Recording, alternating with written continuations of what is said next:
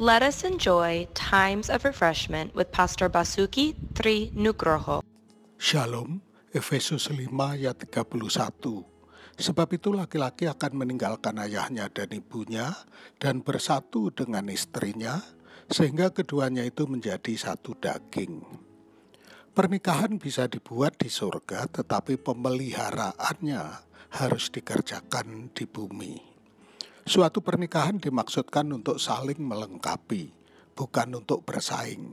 Dalam kebersamaan yang saling menguntungkan, belajar bagaimana bekerja sama dan bagaimana hidup bersama adalah pemeliharaan cinta.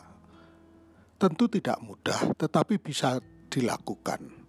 Kuncinya adalah kedua belah pihak mau mengambil inisiatif untuk kepentingan bersama Perbedaan dalam pernikahan berpotensi untuk menimbulkan konflik.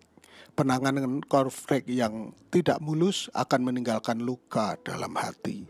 Ada kesalahan yang terjadi. Dibutuhkan maaf dan penerimaan kembali agar kebersamaan tetap terjadi. Cuma yang menjadi masalah, siapa yang harus berinisiatif untuk memulai komunikasi setelah terjadi konflik yang menyakitkan siapa yang harus lebih dahulu minta maaf?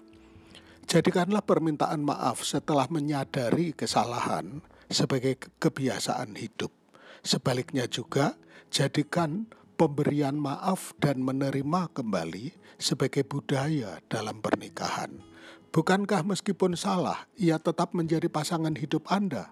Jadi lebih baik memaafkan, menerima kembali, dan selanjutnya kembali bersama-sama menjalani hidup dengan pemahaman yang lebih baik. Betapa banyak keluarga yang kelihatan utuh namun rapuh karena mereka lebih memilih untuk saling menyimpan kesalahan pasangannya dan menjadikannya alat untuk saling menyakiti, sehingga kebersamaan dikorbankan dan akhirnya tujuan pun tidak tercapai. Semua menjadi rugi. Tuhan memberkati. Untuk info pelayanan lebih lanjut, hubungi GBI Grace Community Center Makassar di nomor 081 343 625 334. Tuhan memberkati.